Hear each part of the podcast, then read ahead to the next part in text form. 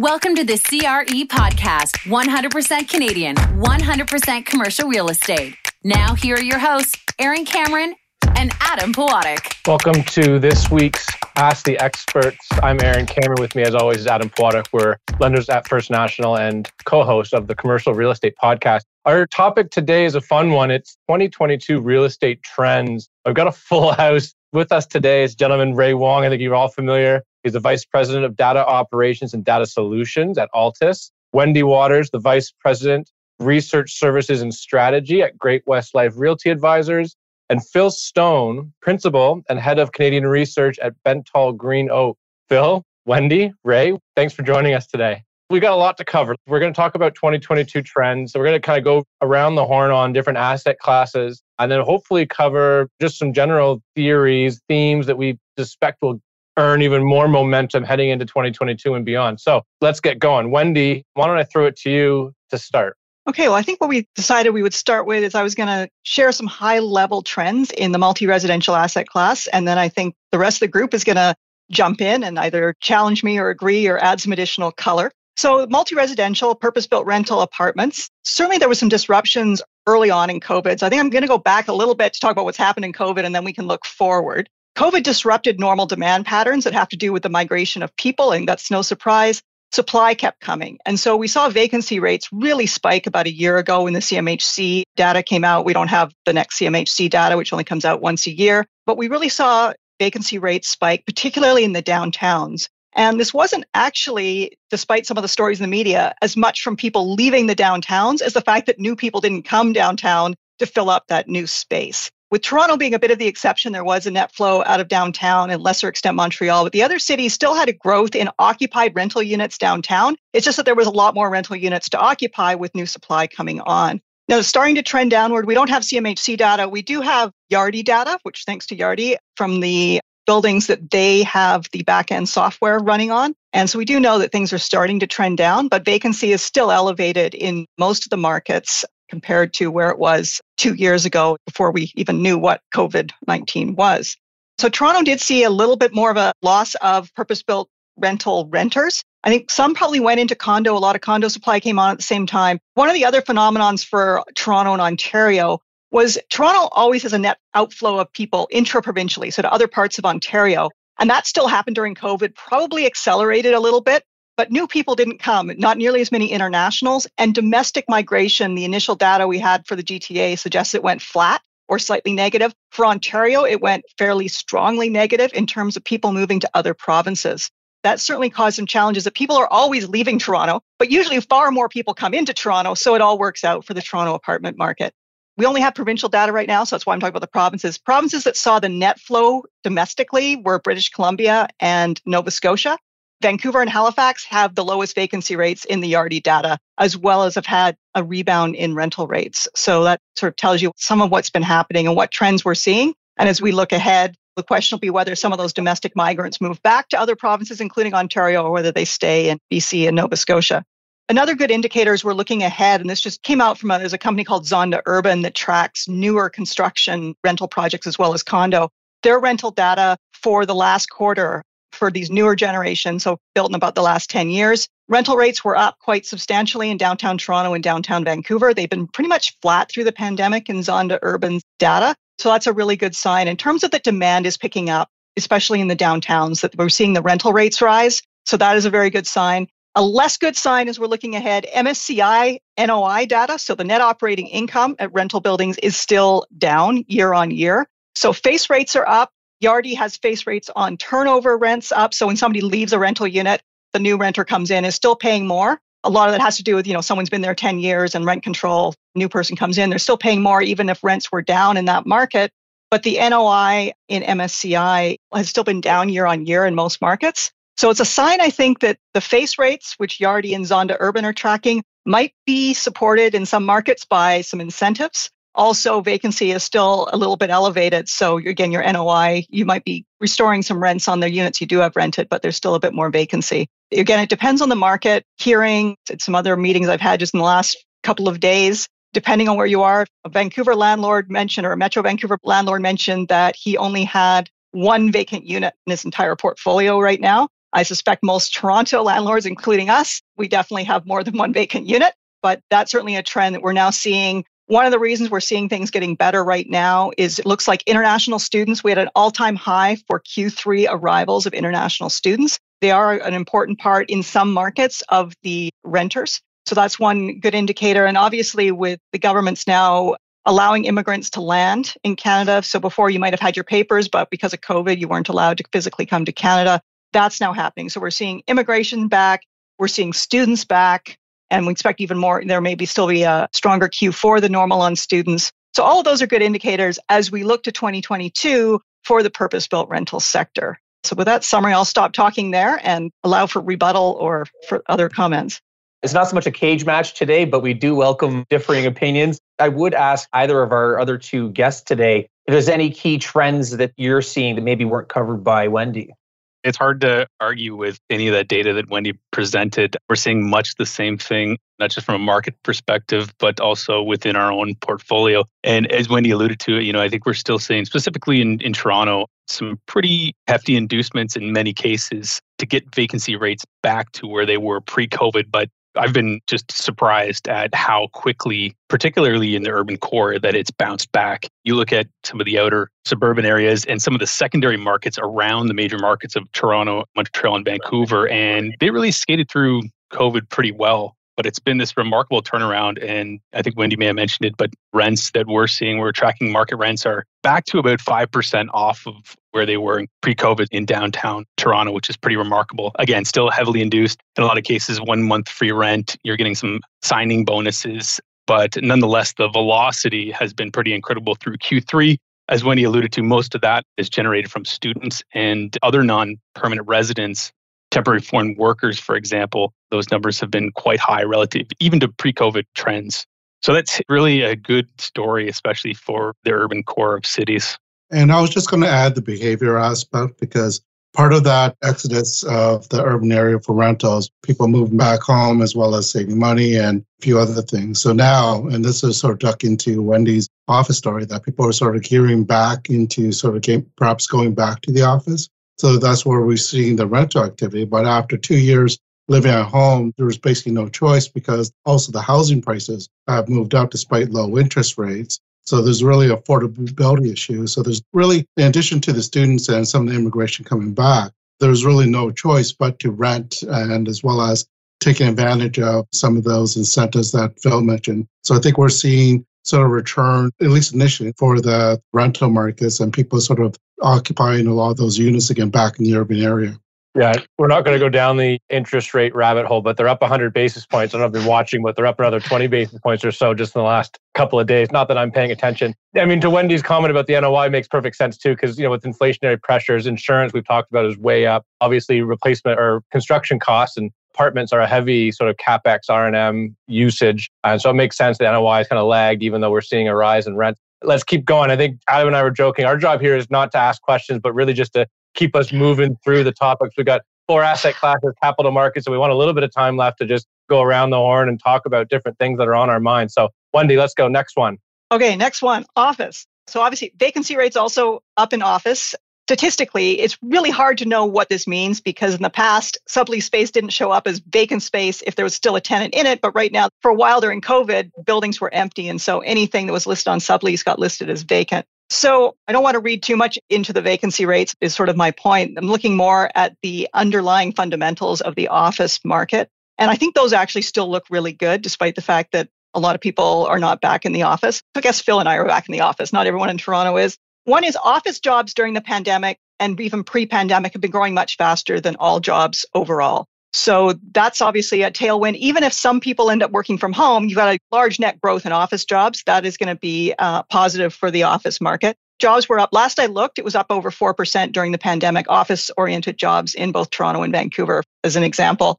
And what's driving it? The finance sector continues to grow in Toronto. It's obviously, it's a huge global hub for finance activity. That's not changing. Professional services continues to grow in terms of jobs. And obviously the technology sector has also been growing with Canadian cities becoming an option as a, I guess, a branch plan or a secondary office, but also doing a lot of the real primary and big R&D for some of the big tech companies. So that I don't think is going to change. So those are all positive indicators for our office space. If we look at the work from home dilemma, which is obviously the big elephant in the room that every company almost who had office space managed to get the job done with their people at home. What does this mean post COVID? And there's different debates. I'm in the camp that productivity is waning with people working from home.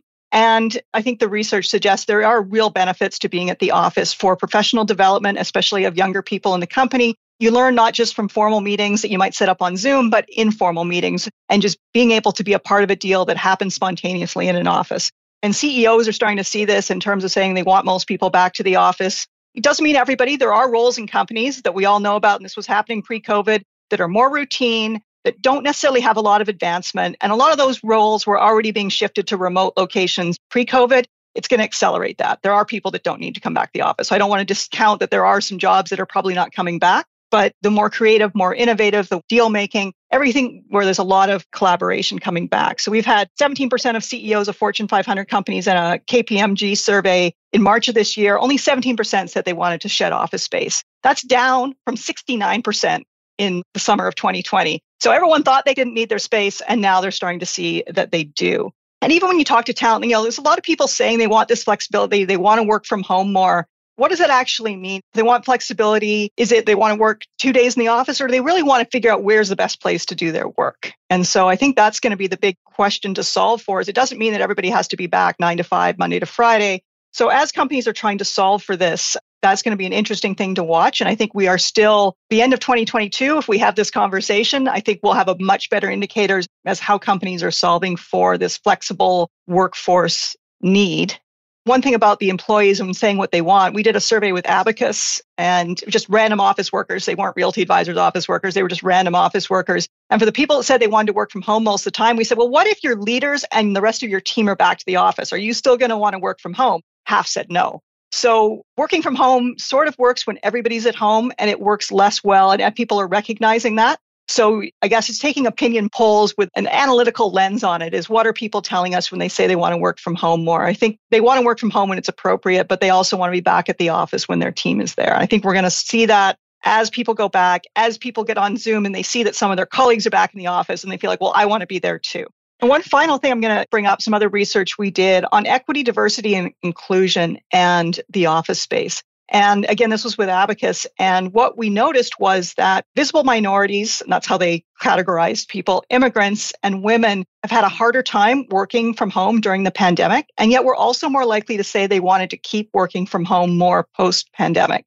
And so what does that tell you? You know, it's obviously it's been a challenge. They need some flexibility. But the fact that there's less interest in coming back could be a challenge for companies because we need the diverse voices. Everyone knows they want to have a completely inclusive company. And if you give everyone a choice, if you end up with only the white males coming back or with a disproportionate weighting of white males coming back full time, what is that going to do to trying to amplify the more diverse voices in your company if they're not in the room? So I think that's going to be a big puzzle for office tenants and the big employers to figure out is the equity, diversity, inclusion piece. So I will stop there and get some further comment from the panel. I think on all those, the kind of theme is if you want to have an impact to your work, you likely need to be in the office. And that will likely be the driving force behind really getting everybody back in. I mean, the common theme I noticed between both your apartment discussion and your office is these apocalyptic or catastrophic outcomes were contemplated and seemed really possible, whether it was rent strikes with apartments early in the pandemic or this idea that half the workforce would never return to work.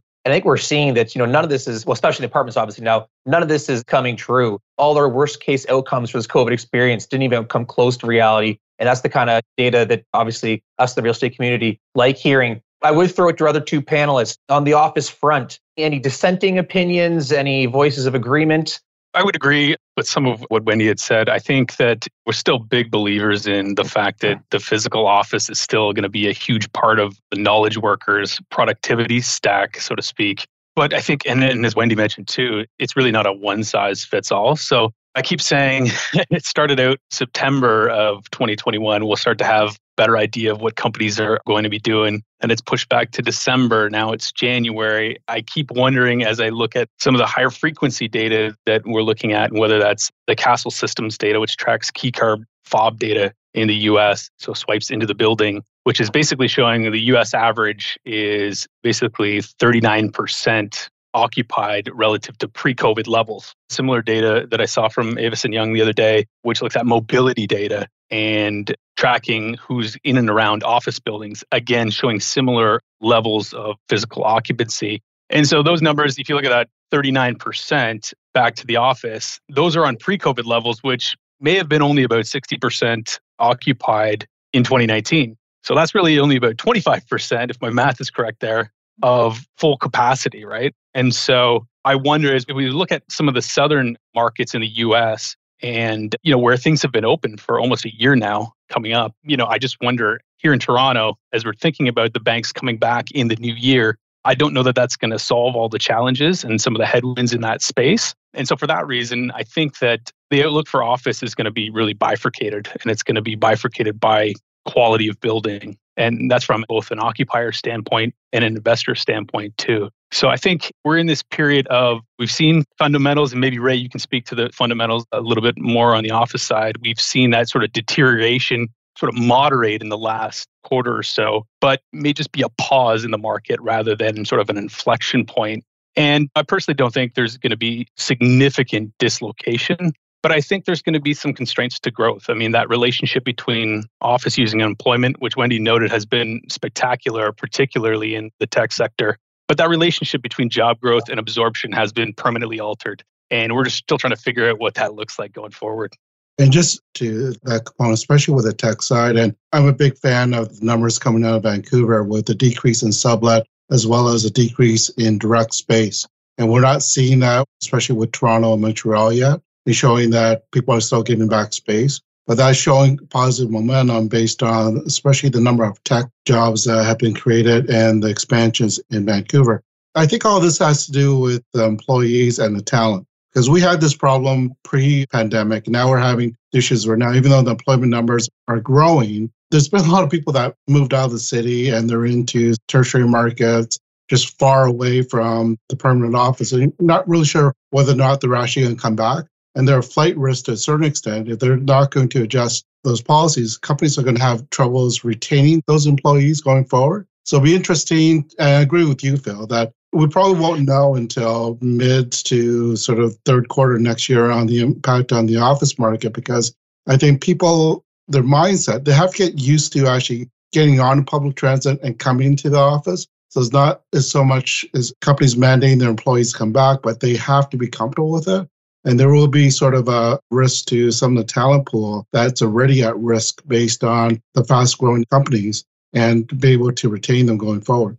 Yeah. I can just, just conclude the office part with some of the unique features of Toronto. And one pre-pandemic that we were tracking was we have, you know, big moves into the brand new towers. And it was not clear pre-pandemic, and especially has been clear in the pandemic, what space was then going to come back and the backfill of the backfill. So the big shuffle of all the tenants flights to quality. We knew all this was going to happen, and then COVID hit. And so obviously the big moves into the bank towers, then into the new towers are happening, but remainder of that space and how much is going to be needed is obviously still unclear. The other interesting thing that I've found about Toronto, and for people who don't know, I don't live in Toronto, I live in Vancouver, is how much more COVID cautious Toronto's been this fall compared to other cities in North America. And so, like the worriedness about being on public transit, I was in Toronto shortly before Thanksgiving and I could have a whole TTC car to myself. Okay, on the SkyTrain in Vancouver, it's packed. So people are back in masks going to and from downtown. I also went down to Chicago, same thing. Transit was packed. Everyone's back doing things. And yet Toronto probably had the fewest COVID cases and the highest level of vaccination of those three cities. So there's this COVID caution in Toronto. We won't get into what the cause is, but I think the point is every person every company is going to find their way back from all of this at their own pace. And it is going to take time to, I think you talk to psychologists about this, but time to sort of get past some of the anxiety and the nervousness. And every city and every person and every company is going at their own pace. So the good thing for Toronto is I think Toronto may not be full as far, you know, return to the office if we talk about this next year, but other cities will. And that should be a good indicator for Toronto. But I expect Toronto may be slower just based on what we've seen.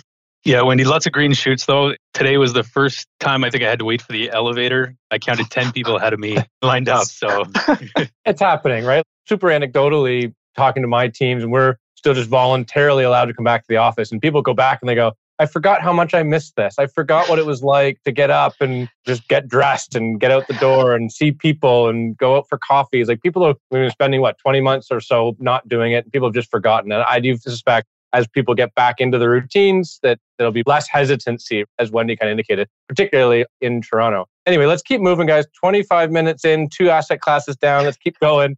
Ray, I think you can do industrial in what, three words? Yeah, it's hot.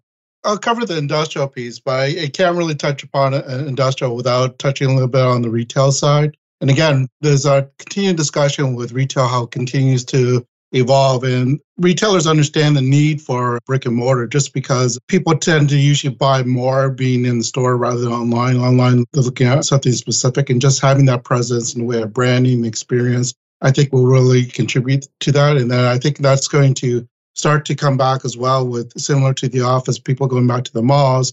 Part of it is that fear of missing out on certain sort of experiences as well as the social and there's that discussion about restaurants and that interaction before as a meeting place. So I think that's going to start to come back, but it also impacts, well, has impacted the industrial side in way of e-commerce and that demand for cheaper production and cheaper operating costs rather than shipping and rather than having a brick and mortar store. So from the industrial standpoint, the national availability rate is 2.1%. Vancouver and Toronto are ridiculous at less than 1.2%. The interesting thing is the overall lease activity in 2021 year to date is about 43 million. And back pre pandemic in 2019, the lease activity was at 39 million. So you're seeing that uptick in lease activity, especially with e commerce and warehouse. From a user property transaction standpoint, 2021 saw less than a million square feet of transaction. And back in 2019, we saw 1.1 million square feet. Part of that is because of the higher prices and as well as the majority of the investment side picking up those assets. And so you look at total under construction right now in, in industrial across Canada, it's 32 million square feet, and mostly er, already that is already pre-leased. So couple that with 43 million square feet of lease activity and only 13 million square feet under construction and a low availability rate of less than 2%, the bottom line is demand is still outstripping supply. And this is, again, the easiest forecast going into next year. The rents and prices all up next year between 5 and 15%, especially with continued investor demand as well as lack of space and continued push for uh, growth. And that goes for land prices as well, especially in the secondary and tertiary markets. We're going to see that push. And in Toronto, down that 401 corridor down to Southwest Ontario. Amazon's building a new warehouse down in London as well. So again, cheaper land and a little bit more affordability. Future demand is still going to be strong because of what we said about e-commerce and continued growth in that area, but as well as the challenges we're dealing with today with supply chain constraints and problems. So warehouses and companies are going to try to stock up a little bit more of their inventory that's going to cause more of an impact on higher demand. So we're having some issues with dealing with reverse logistics and product returns, and that's going to push demand up. In addition to the typical warehouse need we have, plus the higher inventory storage for retailers, the reverse logistics is going to just cause more and more constraints on the supply aspect of it. And again, it's easiest forecast you can make in industrial that I predict that industrial availability rate will remain under 2% for next year. I like that because I know that Ray doesn't always like to make uh, firm predictions publicly. If he's saying it publicly, it means he's got a lot of confidence in what he's saying. So I take that as truth. So I would say to Phil and Wendy, because you're both part of organizations that represent you know very significant purchasing decisions all indicators are that industrial remain just as hot but of course prices you know do go on to reflect that. Even though it's a desirable asset class is still an atmosphere of you need to buy it or at some point will the pricing start to you know push some people to the sidelines. I think it is. I think it's buying income producing industrial product right now. It's priced to perfection in many ways with some of the cap rates that we're seeing. Right now i think we tend to favor industrial development with that yield spread that you can get on your yield to cost over buying in place income. So I think on a risk adjusted basis, I think we prefer going that route. And we've really been trying to sort of play around the edges. And what I mean by that is just geographically expanding the boundaries of what we would typically sort of play in with respect to the major markets of Toronto, uh, Montreal, and Vancouver. looking for a bit of extra yield in those markets. Ray mentioned a few of them Hamilton, Kitchener Waterloo, Cambridge area, East and Durham region, which is hot right now with all the rooftops and the growth in those areas expanding out. And then the other area we're kind of looking around the edges too is into subsectors like cold storage, for example, where we think there's real undersupply, not only undersupplied, but the age of that stock. And that goes not only for cold storage, but for logistics as a whole. If you look at a market, and in particular Toronto, which is the largest industrial market by a long shot, a little more than 80% of that stock is more than 15 years old. So it's really sort of underserved from a modern warehouse perspective. Wendy, do you have something you want to add on to that? Phil covered it really well. I was going to say we've got clients where we're going to the US to get industrial product at a slightly higher yield than in Canada. And we've found some in Calgary that Calgary sometimes works as a secondary market to Vancouver, as well as its spot in terms of the Canadian supply chain. So I think Calgary may be an interesting market to watch in 2022, given some of the additional challenges in Vancouver as a result of the storms and just the opportunities there. So that's also a place we've been able to find some yield in the IPP, but otherwise we're looking to develop because that's the only way to make yeah. sense of it if we're going in Canada. In summary, I guess it sounds like the low hanging fruit's gone. Now you got to be a bit more creative to find your yield. Okay, guys, 30 minutes in, 20 more minutes or so. Let's finish off the asset classes. We got Phil with the capital markets. Who's got retail? I think Ray, you're on retail also, right? I sort of touched upon that in the in the industrial at the beginning. Phil or Wendy, do you have comments about the retail market and what you kind of anticipate for 2022? Phil, you guys might have some larger shopping centers. We're food anchored retail. It's done very well during COVID. So we anticipate that will continue. So it's again, it's the bifurcation story that needs of life retail is probably continuing to do really well. And some of the larger malls, I think some are putting in brand new experiences. And I think those are going to be interesting to watch. Boring retail is dead, but really fascinating, great experiential retail. We might see a rebound out of COVID as once people are comfortable, they actually want to go to these places and shop and be entertained. So I think there's some trends here in Vancouver. We've got the new Brentwood Center that's open with lots of entertainment as well as shopping. So I think the future of retail is interesting to watch, but boring retail continues to be an asset you do not want. I've asked Ray this question three times. I want to ask it again, but I think the question in itself is the summary is that when does a retail acquisition just become a future industrial play or a land play, right? I think that's what we're seeing a lot of the time is you're not buying the bricks and mortar, you're just buying the really well located land surrounded by strong neighborhoods.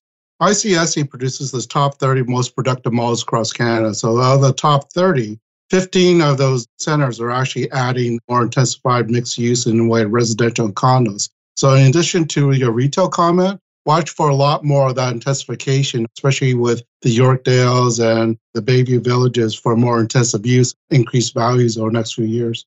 Yeah, I mean, Cadillac Fairview just announced a variety of apartment buildings going up around Sherway. So that's exactly it. Wendy, any other comments?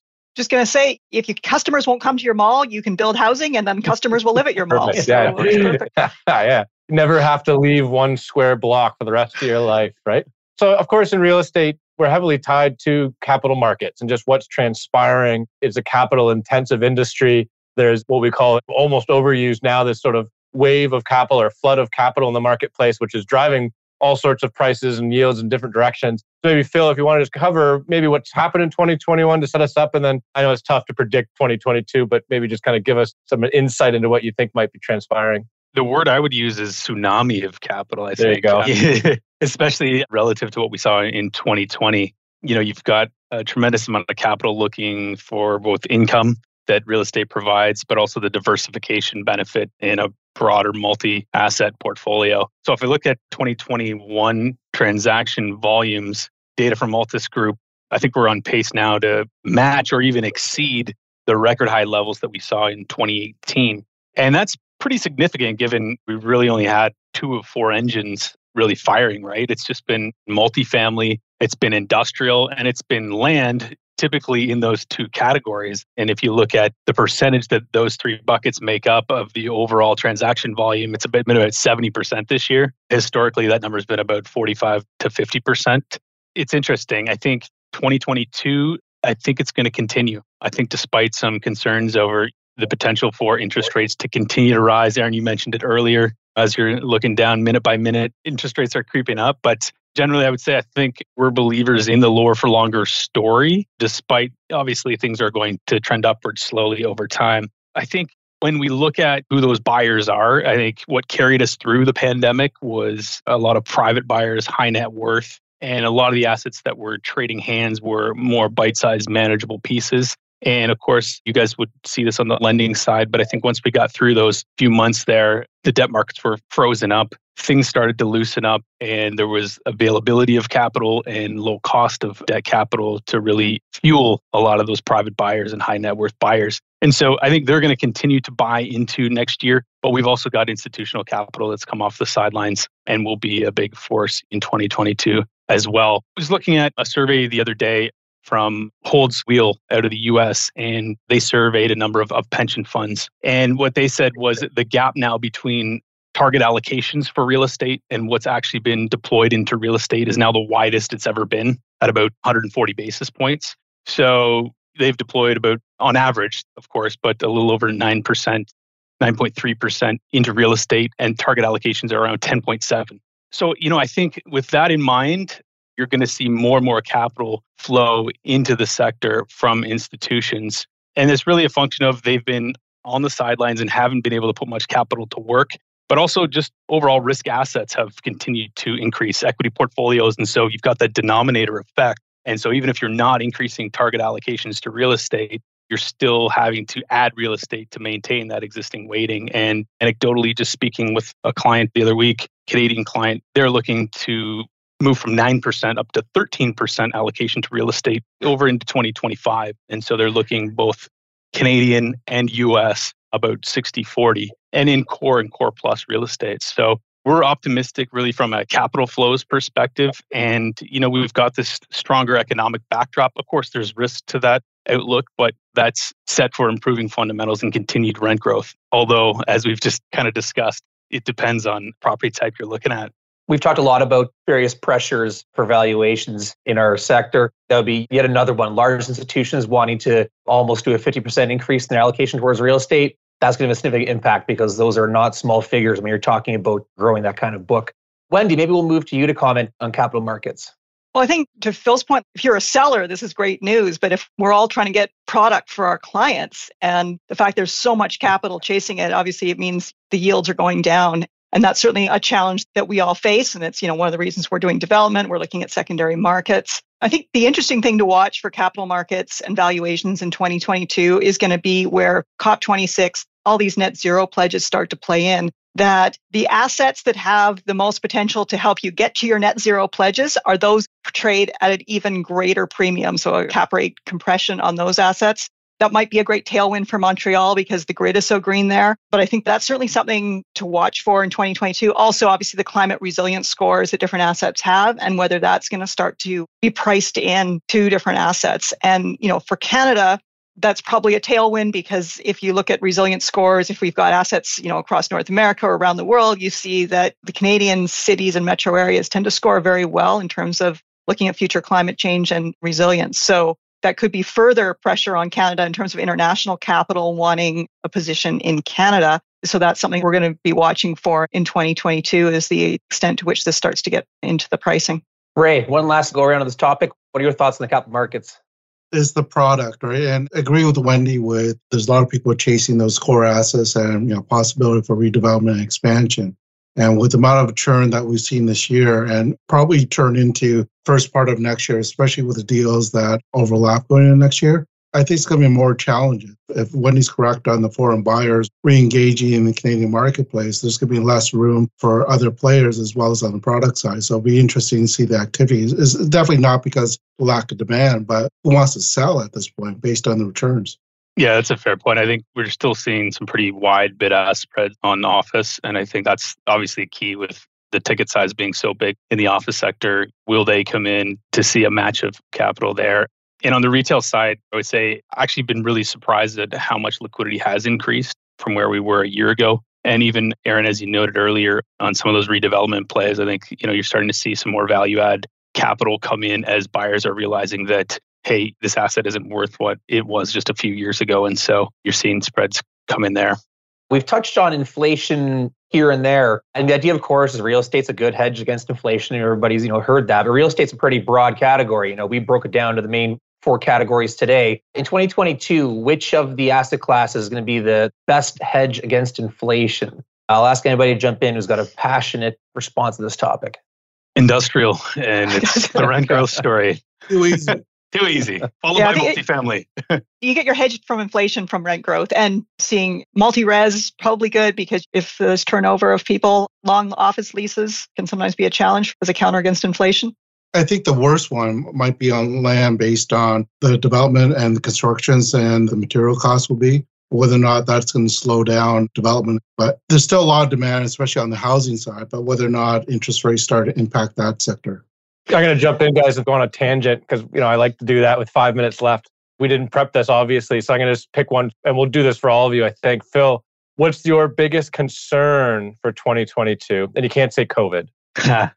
I think it's that the inflation that we're seeing right now is perhaps masking demand, just the level of demand overall in the economy. So I think one thing we're digging into a little bit more is actual volumes. I'm thinking more from a global perspective, less maybe so North American. But I think that pricing factor in when you look at just nominal rates of industrial trade, for example, one thing we're really digging in is is the demand as strong as people say? Or is this just a more transitory supply shock? And is that demand going to be there and going to be sustained without government support? That's one thing we're kind of keeping an eye on. So, Wendy, you're in Vancouver, so you can't say flooding, but what's your biggest concern for 2022? It's a tough question. I think one is obviously finding our clients' product in Canada that meets their return requirements. So that's, I think, company wide. I won't say flooding because it's not directly related to one weather event, but the extent to which the need for net zero, what I said at the end of the capital markets discussion, climate resilience, the need to get to net zero, whether that results in some repricing of certain assets. I think that's something to watch for in 2022. I don't know if I call it concern, but it's going to be to the positive for some assets, but it may be to the negative for others. So climate resilience and the extent to which that results in some repricing globally as well as in Canada.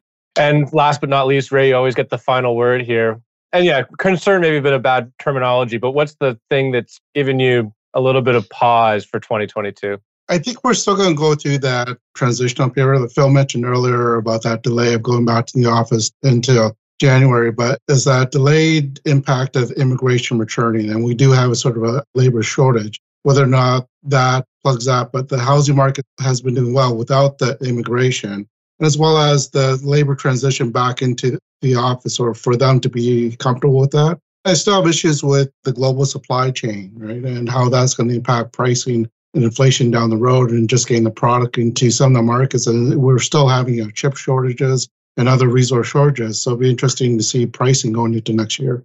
Thanks, Ray. This is quite the powerhouse panel intellectually, other than, of course, Aaron and myself. So I would have happily done two hours today. But thanks to all the guests for joining today. This has been fantastic. And thanks, of course, to the real estate forums for putting this all together. Thank you for listening to the CRE podcast. The information from this broadcast is not to be relied upon as financial investing, professional accounting, or legal advice. First National Financial LP holds Financial Services Commission of Ontario license number 10514 and 11252.